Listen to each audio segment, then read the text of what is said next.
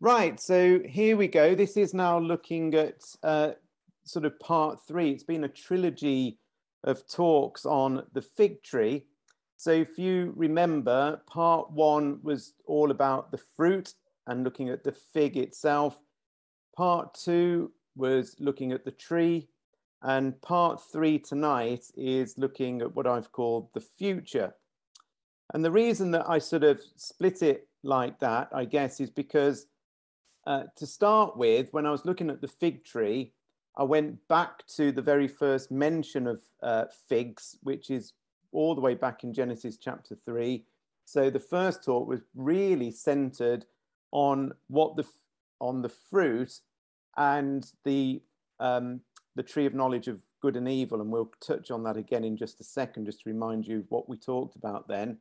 And then the second talk was all about uh, the tree itself. So the first talk was about the fruit. The second talk is all about the tree itself.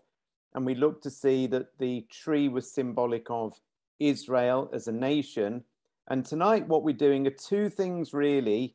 We're looking at all the references to the fig tree in the New Testament, in the Gospels.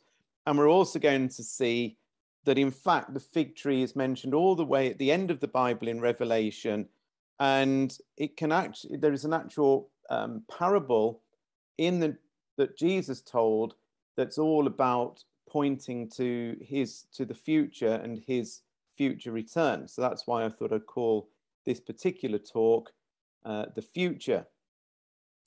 So just to recap a couple of points that we covered in the last two talks. So the first thing that we talked about was the fact that God planted a garden uh, in Eden at the very beginning. All of that's detailed in Genesis chapters 2 and 3. And in the center of the garden, uh, well, there were two trees actually, of course. There was the tree of life and there was the tree of knowledge of good and evil.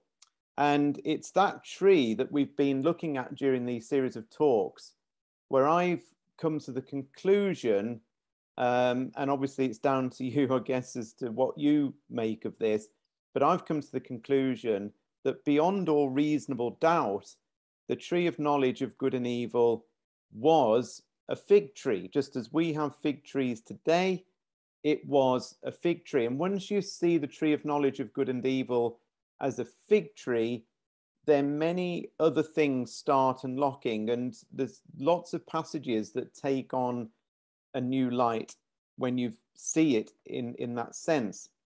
Uh, one of the clues that we looked at that the, the tree of knowledge of good and evil was a, a fig tree is the fact, of course, that as soon as Adam and Eve's eyes were opened, and that was at the very second that they ate from the fruit, they knew they were naked and they sewed fig leaves together and made themselves aprons. And we basically said, well, why would they have wandered around the garden looking for other leaves. Surely, if they were that ashamed, they would have grabbed the nearest leaves to them.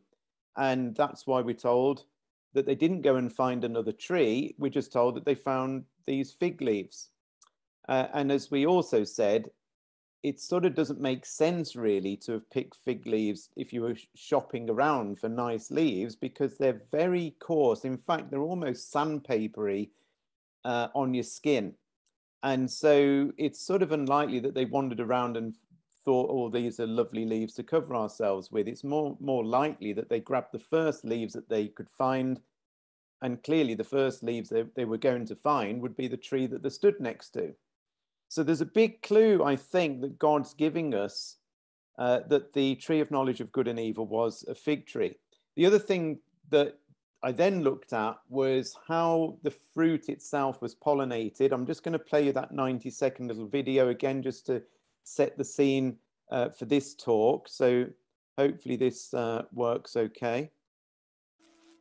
And so the pollen laden wasp reaches an immature fig. But her journey is far from over. Ahead lies the greatest challenge of her brief life.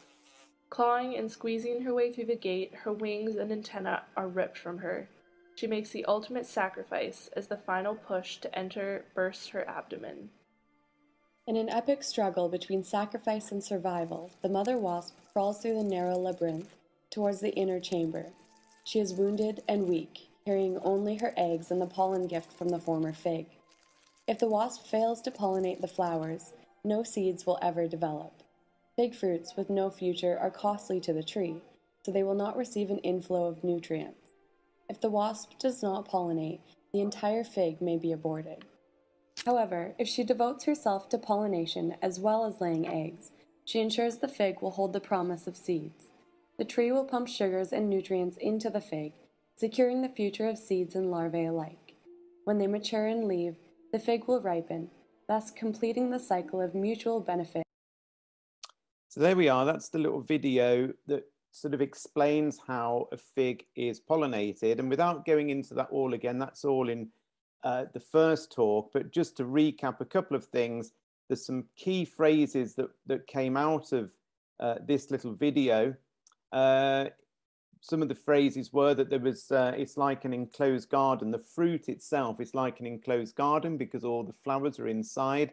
There's only one very narrow way in you heard the phrase there about the ultimate sacrifice. So this little fig wasp is sacrificing itself for the good of the fruit because as soon as it crawls in, its wings are torn off, its antennae are torn off, and it dies. And in fact, the fruit itself somehow or other knows that the fig wasp has gone in and the entrance is closed. There is no way for the wasp to get back out you heard the phrases there about the wasp being wounded and weak.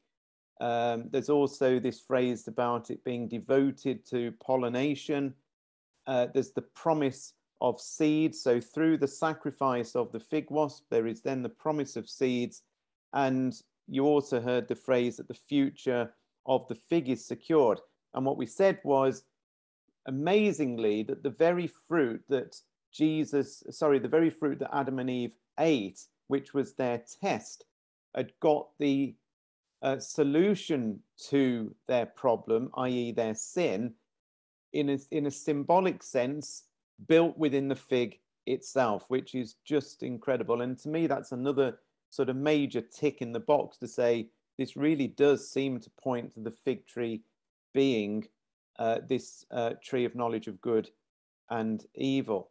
The other thing is, of course, in Jeremiah 24, and this is an interesting passage because it's talking about the people living in Israel itself. And God, uh, uh, speaking to Isaiah, talks about a basket with good figs in it and a basket with naughty, but that is exactly the same word as evil, uh, evil figs. So we've actually got a reference here in the Bible to good and evil figs. So it's again another incredible sort of clue that God has left for us that this is the tree of knowledge of good and evil. And, and, and so we looked at that in, in some detail last time. The other thing that we moved on and looked at was the fact that God uh, saw and still does see is Israel itself as a nation, as the tree itself. So you've almost got Jesus, I guess, being like the perfect fruit on this tree. And of course, Jesus is not only the perfect fruit, he's also the perfect fig wasp because the fig wasp is giving itself as a sacrifice, but Jesus himself is this perfect fruit. He wasn't an evil fruit, he was a very good fruit. So, but the tree, of course, and Jesus was connected to the tree of Israel because he was uh, a Jew. And, and so he was uh, part of the, the, the, this tree of Israel. And there in Hosea 9, verse 10, it says, I found Israel like grapes in the wilderness, and I saw your fathers as the first ripe in the fig tree. So, what we're sort of saying is that the, the tree of knowledge of good and evil had good figs and had evil figs, if you like. And the idea is for us to become good figs. And the only way that we can be good figs is by accepting the sacrifice effectively of the fig wasp that goes in. So that's the sacrifice of Jesus. The only way we can become uh, a fruit that's edible that you can eat is if it becomes pollinated by the fig wasp. If the fig isn't pollinated by the fig wasp, as you heard in that video, um, the tree stops giving nutrients to that fig and it drops to the ground and it's and it's useless. So we have to have the sacrifice of Jesus that enables us to become a good fruit. And of course, Jesus was the perfect fruit. And all of us are intimately connected with the tree of Israel because all of us, through the sacrifice of Jesus, Jew or Gentile, become part of uh, the tree of Israel. And again, we looked at that in some detail last time. So, in simple terms, on, on this tree, you've got the Lord Jesus Christ as the perfect uh, fig, and you've got the tree itself being Israel as a nation. And what I was then able to do is to say, well, if these three things are interchangeable, can I look at passages in the Bible to help me see things in a new light? In other words, you know, the tree of knowledge was a fig tree, and the fig tree is symbolic of Israel. Uh, and therefore, if I read about the fig tree, I can link back to the tree of knowledge of good and evil in the garden, and I can also link forward to something being symbolic of, of Israel as well. I can also look at uh, fruit. So there could be good fruit, and we would expect perhaps some uh, people to be uh, good in relation to the fig tree, and we can expect some people to be evil in relation to uh, the fig tree. So that, that's a very quick recap, I think, on what we talked about. So what I wanted to do now is just look at every reference that I could find in the New Testament, and there's actually quite a number of them that reference the fig tree or figs, okay? So, the first time, this is um, looking at it chronologically, okay? So I'm, I'm not starting at Matthew, Mark, Luke, John, and going that way. I'm looking at uh, chronologically the order of when figs are mentioned. And if you look at it that way, chronologically, then the first time that figs are mentioned, or a fig tree is mentioned in this case, is with the calling of one of the 12 disciples called Nathaniel. He's also known as uh, Bartholomew, I think. And in John chapter 1, verse 45, it says these words. It says, G, uh, sorry, Philip found Nathaniel and told him, We found the one Moses wrote about in the law about whom the prophets also wrote, Jesus of Nazareth, the son of Joseph. Nazareth, can anything good come from there? Nathanael asked. Come and see, uh, said Philip. When Jesus saw Nathanael approaching, he said to him, Here truly is an Israelite in whom there is no deceit. How do you know me? Nathanael asked. Jesus answered, I saw you while you were still under the fig tree before Philip called you. Then Nathanael declared, Rabbi, you are the Son of God, you are the King of Israel. Jesus said, You believe because I told you I saw you under the fig tree, you will see greater things than that. So here's a really interesting uh, calling, if you like, of Nathaniel. and we're told specifically that Jesus saw Nathaniel under the fig tree. And this obviously um, blows Nathaniel's mind, is perhaps one way of putting it, because he, his response to Jesus saying that is, Rabbi, you are the Son of God, you are the King of Israel. But isn't it interesting that we've got this reference to fig tree here? Why are we told that? Why does Jesus sort of highlight this. Um, and, and straight away, by the way, before we think about that, you notice that there's some interesting words here. Can anything good come from there? So we've got a reference to good, and we've got a reference to fig trees, and our minds go back to the garden, don't they? Where there's good uh, in in the garden, and there's there's things that are evil in the garden. In fact, of course, the other thing that was in the garden uh, was the serpent and the serpent was full of deceit and guile. And here is Jesus saying to Nathanael, There's no deceit, there's no guile, there's no subtlety in you, Nathanael. Um, I was looking up about this, and I might be wrong. I've just read a number of different things about this situation of sitting under a, a fig tree, but apparently it was a, a common place for prayer uh, especially for young rabbinic uh, students. So, young people, basically, or young, young men who were training to be a rabbi, uh, would go and pray, and for, they would often go and pray under a fig tree. Um, they understood that the fig tree was symbolic of Israel. I think they probably understood a, a, lot more about fig trees than even we do. And they would, they, it was a commonplace for them to go and pray. The other interesting thing is that um, the Jewish believer was taught that he who, when he prays, does not pray for the coming of the Messiah has not prayed at all.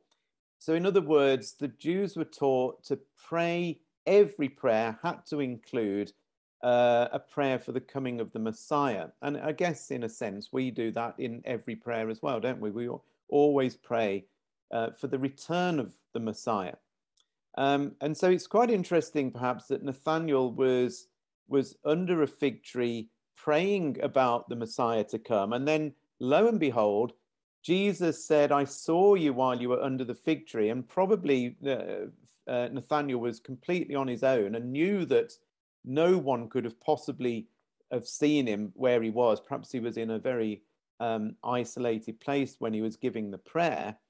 And, and so it, uh, it sort of astounded him that Jesus knew that fact. And remarkably, he put two and two together and said, You are the Son of God, you are the King of Israel. He recognized that his prayer for the Messiah uh, to come was actually not only answered, but was stood in front of him talking to him.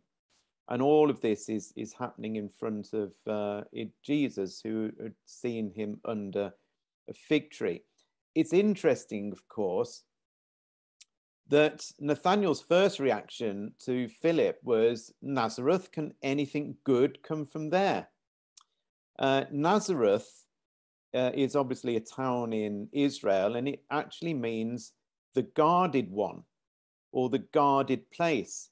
And that made me also think back to uh, Genesis and Eden because Eden was a guarded place because God uh, put the two cherubim at the entrance to the garden as as a guard to that uh, to, to, to that uh, garden and um, yeah, so there, there could be some links there.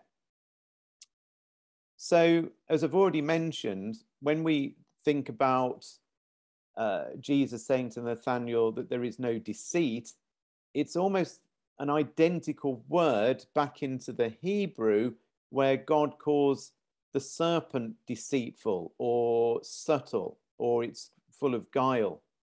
Um, Genesis 3, verse 1 says, Now the serpent was more subtle than any beast of the field.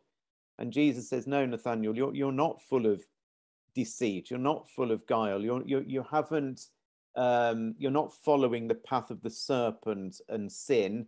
You are a faithful person and you're, you're trying to follow me or look for me. And that's why I'm going to take you uh, from under the fig tree. You're a good fruit that, that, that I can uh, work with. Um, and surely there was no better statement that, than, than Nathaniel could have made than recognizing Jesus as the Son of God and the King of Israel. Remarkable man. And he's hardly ever mentioned uh, again in the New Testament, but he was one of the 12 disciples. The next time we read about the fig tree chronologically is the parable of the barren fig tree. So, bearing in mind this is a parable, it's not a real situation. This is a story now that Jesus is telling. And all of this occurs in the third year of the ministry of the Lord Jesus Christ. And this is in Luke 13, verses 5 to 8. And it's sort of just before he tells the parable, the words that Jesus says are, unless you repent, you too will all perish. And then he tells a parable. And Jesus says, A man had a fig tree growing in his vineyard, and he went to look for fruit on it, but didn't find any. So he said to the man who took care of the vineyard, For three years now I've been coming to look for the fruit on this look for fruit on this fig tree, and haven't found any. Cut it down. Why should it use up the soil? Sir, the man replied, leave it alone for one more year, and I'll dig around it and fertilize it. If it bears fruit next year, fine. If not, cut it down. So, this is a story. It's not a real fig tree in this instance, but there's quite a bit of detail, isn't there, that we're given um, in this short parable. There's Jesus's parables are often just a few verses long, but have got key bits of information in that can really sort of help you understand what, what he's getting at. And it's got to be significant that in the story, uh, there's this reference to three years. This um, this man has been looking for fruit on this fig tree and he can't find any fruit and he says that's it let's cut it down and this another person says well leave it alone for just one more year and let's see what happens basically well we know don't we because we've already said this that the fig tree itself is symbolic of the nation of Israel and quite clearly, therefore, Jesus in the parable is referring to the nation of Israel. And if you think about it, Jesus is his role, if you like, what he was doing as he was going around from place to place, from place to place in Israel, was looking for the fruit of repentance. That's what he was looking for. He was looking for people to listen to him, repent, and to turn to God. It's exactly the same message that we have today to repent and be baptized. Uh, but he, he wasn't finding it uh, in Israel. And yes, there were tiny little pockets of it, but en masse, he wasn't finding it. And of course, Jesus, when this parable was given, was in his third year of his ministry. And of course, we got the reference to for three years, I've been looking for some good fruit and I'm, I'm not finding any. That's what he says in his parable and then somebody persuades him to well leave it a, just a little bit longer and in fact from the time that he gave the parable to the point when he was uh, crucified was only literally just uh, maybe a few months uh, later i don't know the exact number of months but it was only months uh, later when jesus was crucified and of course at some point after that which we're going to look at israel was going to be removed from being uh, a nation.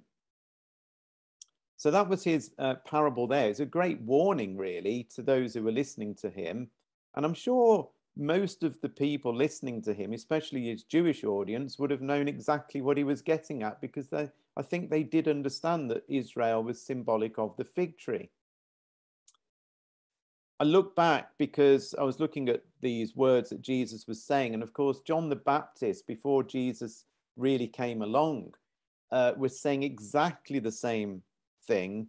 Um, he was saying in Luke chapter 3, verse 8 and 9 Bring forth, therefore, fruits worthy of repentance, and begin not to say within yourselves, We have Abraham to our father.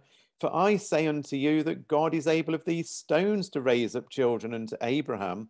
In other words, you can't just say because we're related to Abraham, we've got a free ticket into the coming kingdom. He said, You can't. You've got to have fruits worthy of repentance. And look what look what John the Baptist says. And this is really Jesus is echoing John the Baptist's words later on, because John the Baptist said, And now also the axe is laid unto the root of the trees. Every tree, therefore, which brings not forth good fruit is hewn down and cast into the fire. So John the Baptist as well, even though he doesn't mention the fig tree, is is giving an identical message. What Jesus does is really focus in not on the trees, he focuses in on the specific tree, which is the fig tree, which is Israel. We then come to the next chronological um, incident of a fig tree. And you might well have missed this one or bypassed it because it doesn't say fig tree. Uh, as you see there on the slide, I've got Zacchaeus in the sycamore tree. But a sycamore tree was a type of fig tree. It was a it was basically a tree that was full of bitter figs, and it was known as the sycamore tree. But it, but it is, as I say, a fig tree. But there aren't any figs that you can eat off this particular tree. All of them are bitter. So we read in Luke 19, verse 2 to 6, it says, And behold, there was a man named Zacchaeus, uh, which was the chief among the publicans and he was rich, so he was basically a tax collector. And he sought to see Jesus, who he was, and he couldn't because of the press, because he was little of stature. And he ran before and climbed up into this sycamore tree to see Jesus, for he was to pass by that way. And when Jesus came to the place, he looked up and saw him and said unto him, Zacchaeus, make haste and come down, for today I must abide at thy house. And he made haste, came down, and received him joyfully. Now, isn't this incredible that we've got a man sat in a, a fig tree, but full of bitter figs? And there is Zacchaeus, and I would put it to you that in his life, he had been a very, very bitter fig. He had been somebody that had taken an, extortionate amount of money off uh, people because he was a, a tax collector. And not only that, his allegiance hadn't been to the nation at all. It had been to the conquering nation, the ruling nation. Uh, and of course, that was uh, the Empire of Rome. So his allegiance was effectively back to Caesar. And so, of all the sort of figs that you could possibly get, in if you're thinking of a fig as being a, a person, either good or or evil, in this, you know, there, there is Zacchaeus in this tree, epitomizing everything to do with bitterness and uh, a fruit that was not one that you could do anything with. But of course, there's Zacchaeus wanting to see Jesus. He absolutely wanted to see Jesus. And as we'll see in the next couple of verses, Zacchaeus completely repented. And so Jesus encouraged Zacchaeus to come out of that bitter tree. You notice that he says, Come down, make haste, get out of that tree, Jesus is saying, and, and, and follow me. So when we look at what happened next, in verse uh, 8 of Luke 19, Zacchaeus stood and said unto the Lord, Behold, Lord, the half of my goods I give to the poor. And if I've taken anything from any man by false accusation, I restore him fourfold, which is a lot more than even the law had asked him to do. And Jesus said unto him, This day is salvation come to this house, for so much as he also is a son of Abraham. For the Son of Man is, to, is come to seek and to save that which was lost. So Zacchaeus was a lost fruit, and Jesus, through his teaching, had impacted Zacchaeus to the extent that he completely repented and not only said the words, I'm sorry, said, I'm not just going to say I'm sorry to people, I'm literally going to restore what I have uh, taken from them when I shouldn't have done.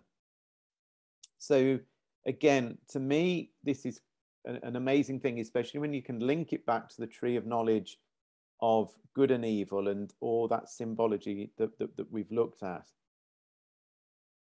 So now we move on again, and now we're in Mark chapter 11, and we've got this very interesting situation here. Now, this is not just the last year of Jesus's ministry, we're now in the last week of Jesus's ministry. And what we've got here is Jesus cursing an actual fig tree. So, whereas before the one that we looked at was a parable where the in the parable uh, the man wanted to cut the whole thing down. Here, what we've got is a real fig tree. So in Mark 11, verse 11, it says, Jesus entered Jerusalem and went into the temple courts.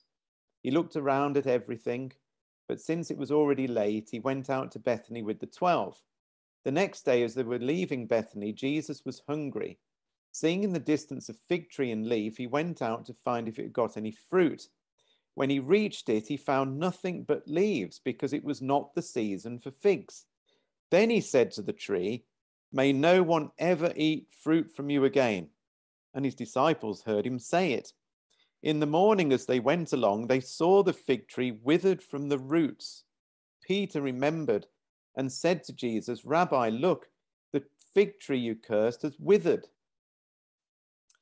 Now, there's one thing that I've highlighted on there in, in bold there because it, it seems a very odd thing to do. Jesus is walking past the fig tree and looking for figs. He doesn't find any, but it actually says there in the Bible that it wasn't the season for figs.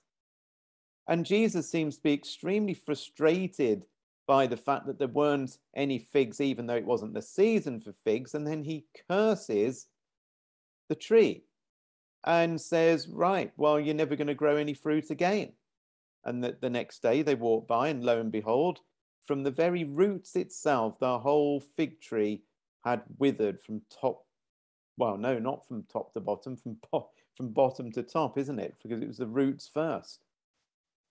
So the, the million dollar question is well, why did Jesus curse this fig tree when it wasn't the season for figs? That seems a bit of a harsh thing to do. And the answer is quite remarkable. Because what we haven't covered at all in any of the talks so far is that there are, in fact, two crops of figs.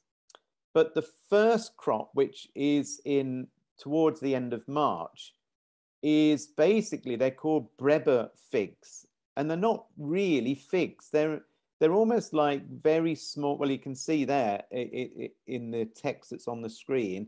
They're small little knobs. They're tiny little things that um, they're not real figs at all.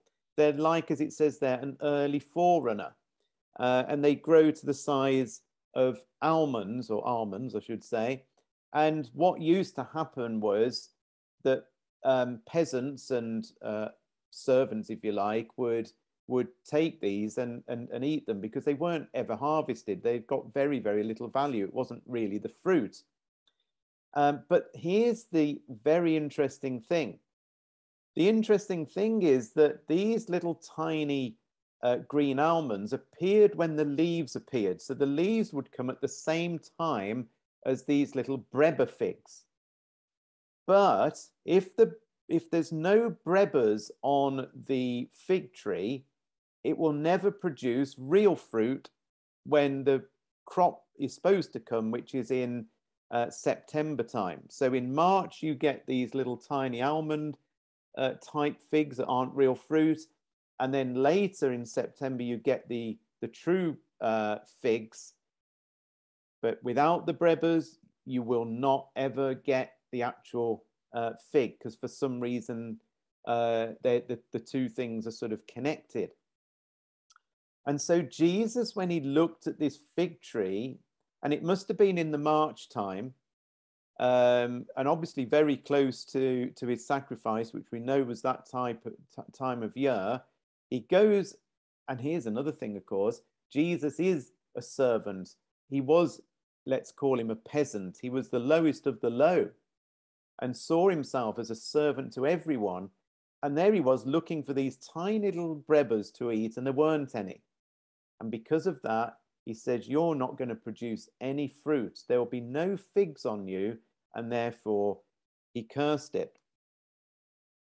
Now, of course, this isn't just Jesus falling out with a tree because it didn't have some fruit on. Jesus isn't walking around thinking, I'm fed up with you, tree, because you haven't got little almond things for me to eat. You haven't got little brebas, therefore I'm just going to curse you. This isn't what it's about. And of course, we know it's not what it's about. What it's about, it's about Israel. Jesus has reached the end almost of his whole journey. Uh, he's been all around Israel, top to bottom, and he's now coming into uh, Jerusalem. And he knows that he is going to be condemned, and he's, the, the crowds are going to call for him to be crucified. And it's the culmination of the withering of the nation of Israel itself. Um, there were some good figs in in the land, but very very few compared to the masses. And that's still the case today, isn't it? There's very, very few that truly turn to Jesus, and the and the masses uh, turn against him. So when Jesus was cursing this fig tree, it was basically him cursing the nation itself. And that picture that you can see on the screen there of a tree that is withered away is exactly what was going to happen to the entire nation of Israel. Now, here's another interesting thing, though Jesus withered it, he didn't destroy it. He didn't actually chop it down. He could, couldn't he, have commanded for that tree to be felled? But he didn't command for the tree to be felled.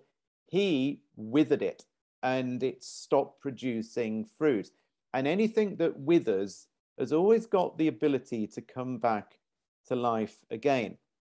Now, of course, we know in the, in the New Testament, in the Olivet prophecy, that Jesus went into a lot more detail about the complete withering of the fig tree of Israel, because he foretold what was going to happen in AD 70 when the nation of Israel was going to come to an end. And they're really, they're terrible words. They're really disturbing words. In Luke chapter 21, verse 20, this is Jesus speaking uh, to his disciples before he was crucified, prophesying about the time when Israel itself was going to come to an end. Um, and I've highlighted some phrases there in, in yellow, but um, let's let's just read a few of these. When you see Jerusalem compassed with armies, then know that the desolation thereof is nigh. In verse 22, it says, These be the days of vengeance.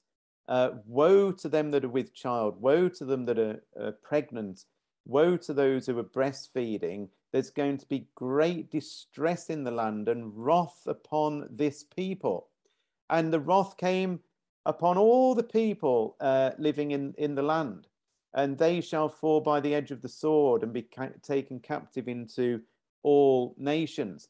Now, you might think this is a very harsh thing to have done because, you know, there must have been, you might imagine, some faithful people in the land. There clearly weren't that many because the vengeance is upon the entire uh, on, uh, upon the entire people and the entire land. But here's the interesting thing because in verse 21 that I skipped out, Jesus did give a message to those who would listen to him that they could have fled the destruction that was coming. Because in verse 21, it says, When you see Jerusalem surrounded by armies, then let them which are in Judea flee to the mountains let those which are in the midst of it depart out, and let them not that are in the countries enter thereinto. So, in other words, you know, when you see Jerusalem surrounded, I'm telling you, you need to get out because the days of vengeance are coming. There's going to be wrath. People are going to be killed and led away captive. And very, very, very few people historically, looking back, fled when Jesus told them to flee.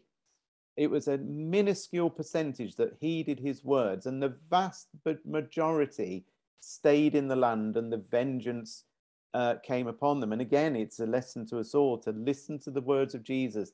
And of course, all of these the desolation, the vengeance, the wrath, uh, the killing, and the captivity of people came about because of God holding them, the, the nation accountable for the sacrifice and the killing of, of his son. That's why they're days of vengeance and wrath. And, and that's what Jesus knew was going to happen. And of course, we know that even today, I mean, this is an older map, it goes back to 1991, but even now you can see that people have been scattered into, the Jews, sorry, have been scattered into all nations on earth, exactly as um, Jesus said that they would be. But of course, it didn't end there. We know it didn't. Uh, the fig tree was withered, it wasn't destroyed entirely forever. And there's the little clues to that at the end of that little passage that we've just been looking at in Luke 21, at the end of verse 24. it says that Jerusalem will be trodden down of the Gentiles, non Jewish people, until the times of the Gentiles be fulfilled. And so there was going to come a point, says Jesus, when actually the fig tree is going to blossom again because Jerusalem won't be trodden down of the Gentiles. And the logic says, therefore, that it would be controlled in the future once again um, when Israel's back in the land. And of course, what we then link to is almost the last few passages about the uh, fig tree, because in Luke 21, at the end of the passage that we've just been looking about, looking at, Jesus tells a parable of the budding fig tree. So we've had the withering of the physical tree uh, a week ago, or uh, you know, when the the the the, the, um, the instance that we're just looking at, and now we've got Jesus telling a parable of the budding fig tree. And Jesus said to them a parable, and he said, Behold, the fig tree and all the trees, when they now shoot forth, when you see them budding, you see and know of your own selves that summer's now nigh at hand. So likewise, ye, when you see these things come to pass, know that the kingdom of God is nigh at hand. So when you see the fig tree uh, growing again and sprouting again and putting forth its leaves again, shooting forth, the kingdom of God is, is about to come. It's nigh at hand. Verily I say unto you, this generation shall not pass away till all be fulfilled. And of course, the wonder of it all is, is that Israel came to an end in AD 70, but in 1948, Israel was born again. The fig tree did reappear on planet Earth once again, almost 2,000 years later. Israel is born again, which is which is absolutely um, astounding, isn't it? To think that these things have happened, which must put us in the territory of the kingdom of God being nigh at hand. Now, there's a little phrase there which a lot of people have thought about. Uh, I know I have over the years, where it says, This generation shall not pass away. So the generation that sees the fig tree coming to life again will not pass away until everything's been fulfilled. And I'm just going to play you a little video clip. It lasts about two minutes. Hopefully, we've got a bit of time. I'm just going to play you this little um, video. It's not a Christadelphian video, but I think it puts across very well um, what all of this uh, might mean in terms of this parable.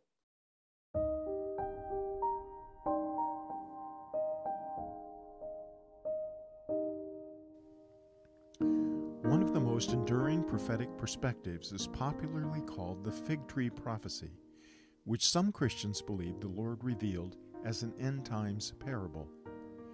In a nutshell, Many prophetic students of the Bible who seek to understand the mystery of this parable revealed by Jesus at the end of his ministry conclude that if the fig tree represents Israel, then the parable is meant to notify us that the generation that witnesses the rebirth of Israel will not pass away until the time when Christ comes again to set up his literal 1,000 year kingdom here on the earth.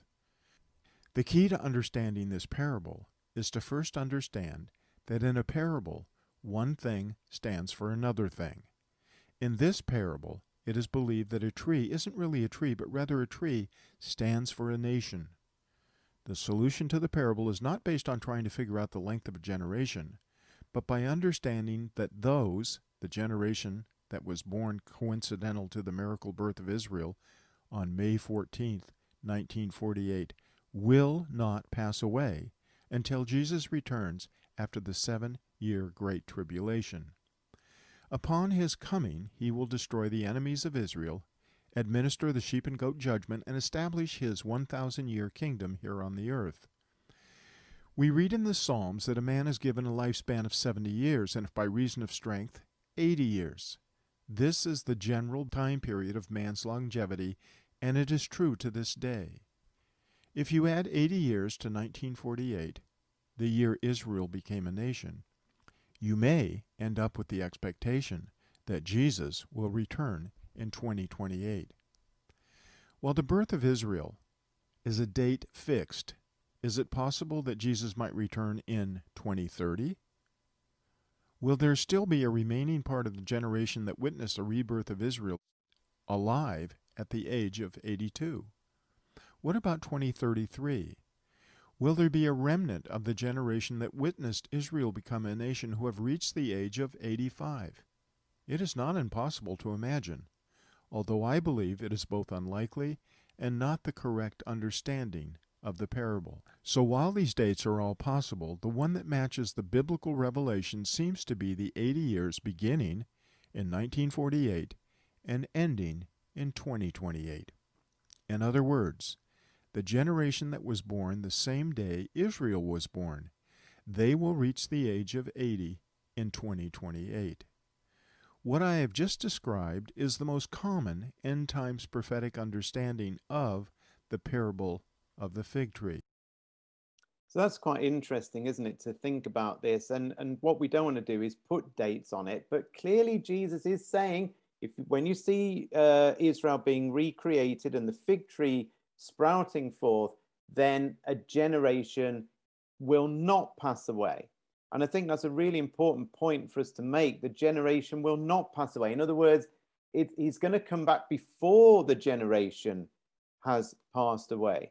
So it, it, it, it might be before 2028, maybe it's after, but something is definitely putting us in the very, very last days, isn't it? This parable that Jesus is talking about, we, however we want to crunch the numbers, whatever we want to think about in terms of dates, we know with absolute surety that all things will, will be fulfilled for the generation that saw G, uh, the uh, Israel being reborn on the 14th of May 1948.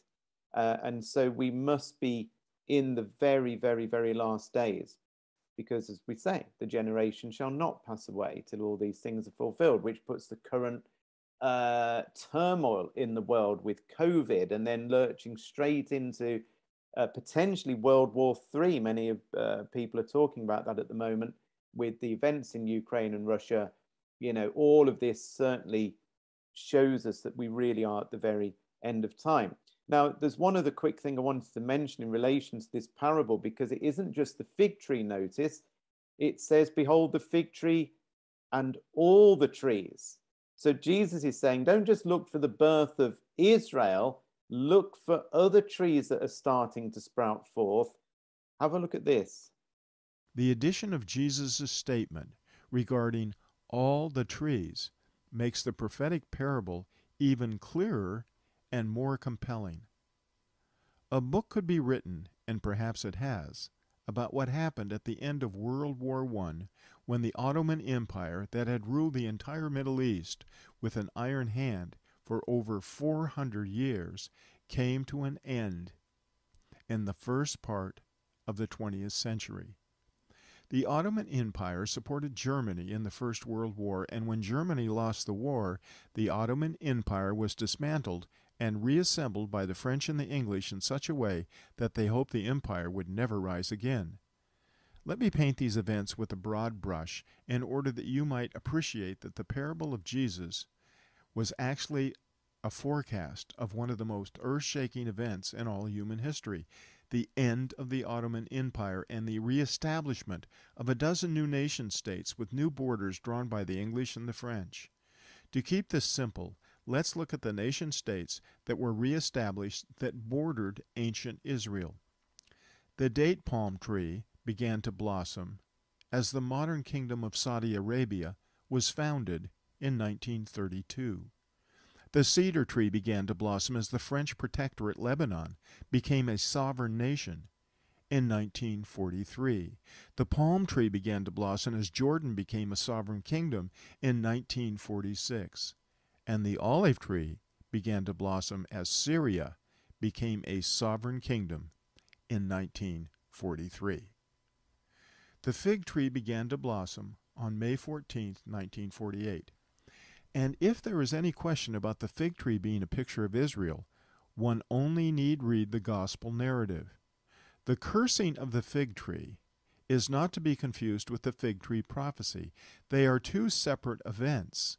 What links them together is the simple fact that Jesus picked the fig tree as a picture of Israel.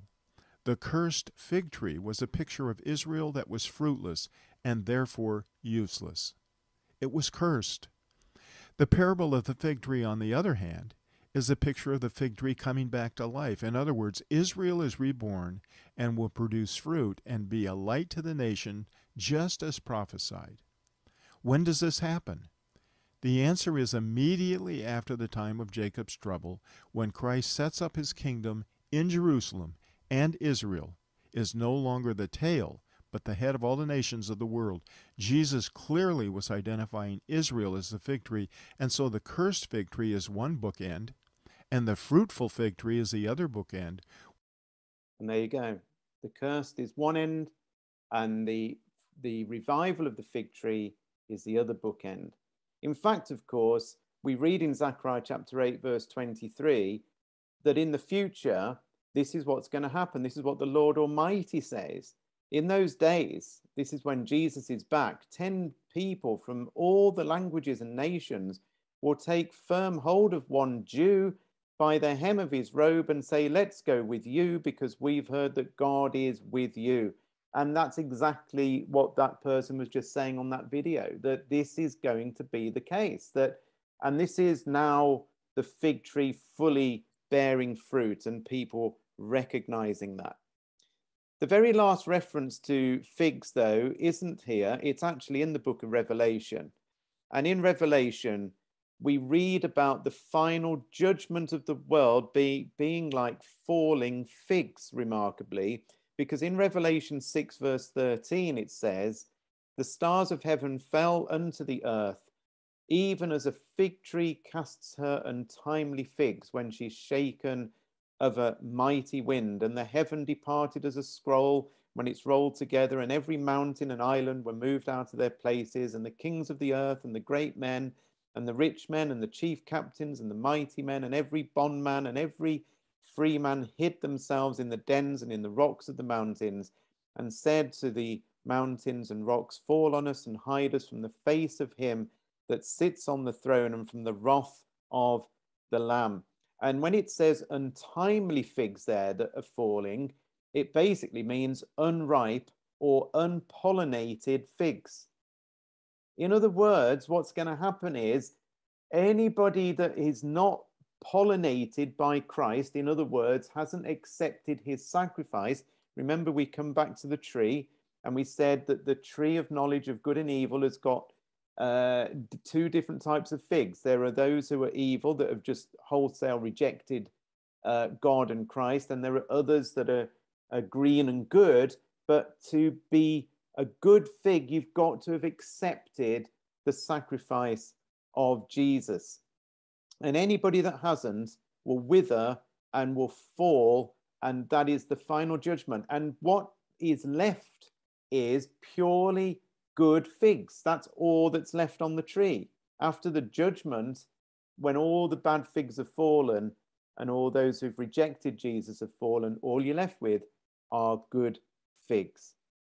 And, and the final uh, slide here is a picture that I showed you before, because this is quite an amazing passage because it talks about Jesus being back on this earth and all the world going to hear about the truth about God's word. And it says, In the last days it will come to pass that the mountain of the house of the Lord shall be established in the top of the mountains, and it will be exalted above the hills, and people will flow unto it, and many nations shall come and say, Come, let's go up to the mountain of the Lord and to the house of the God of Jacob, and he will teach us of his ways, and we'll walk in his paths.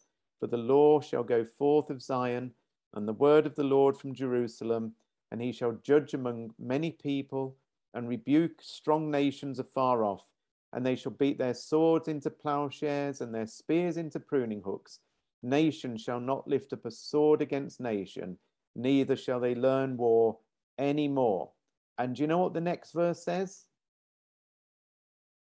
But they shall sit, every man under his vine and under his fig tree, and none shall make them afraid. For the mouth of the Lord of hosts has spoken it.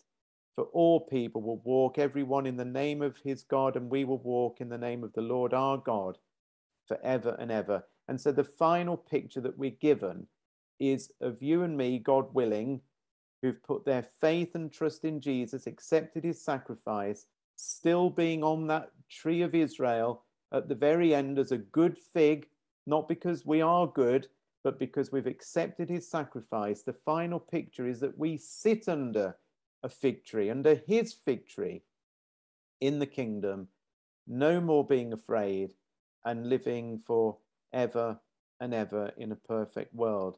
And that is why at the very beginning I called this the fig tree a sign for all time, because it truly is a sign for all time. We started in Genesis and went right the way through the whole history of Israel. Um, and it even points uh, to the future when Jesus is here. And there is a time of great peace and righteousness, and that is the time, surely, that we all long for.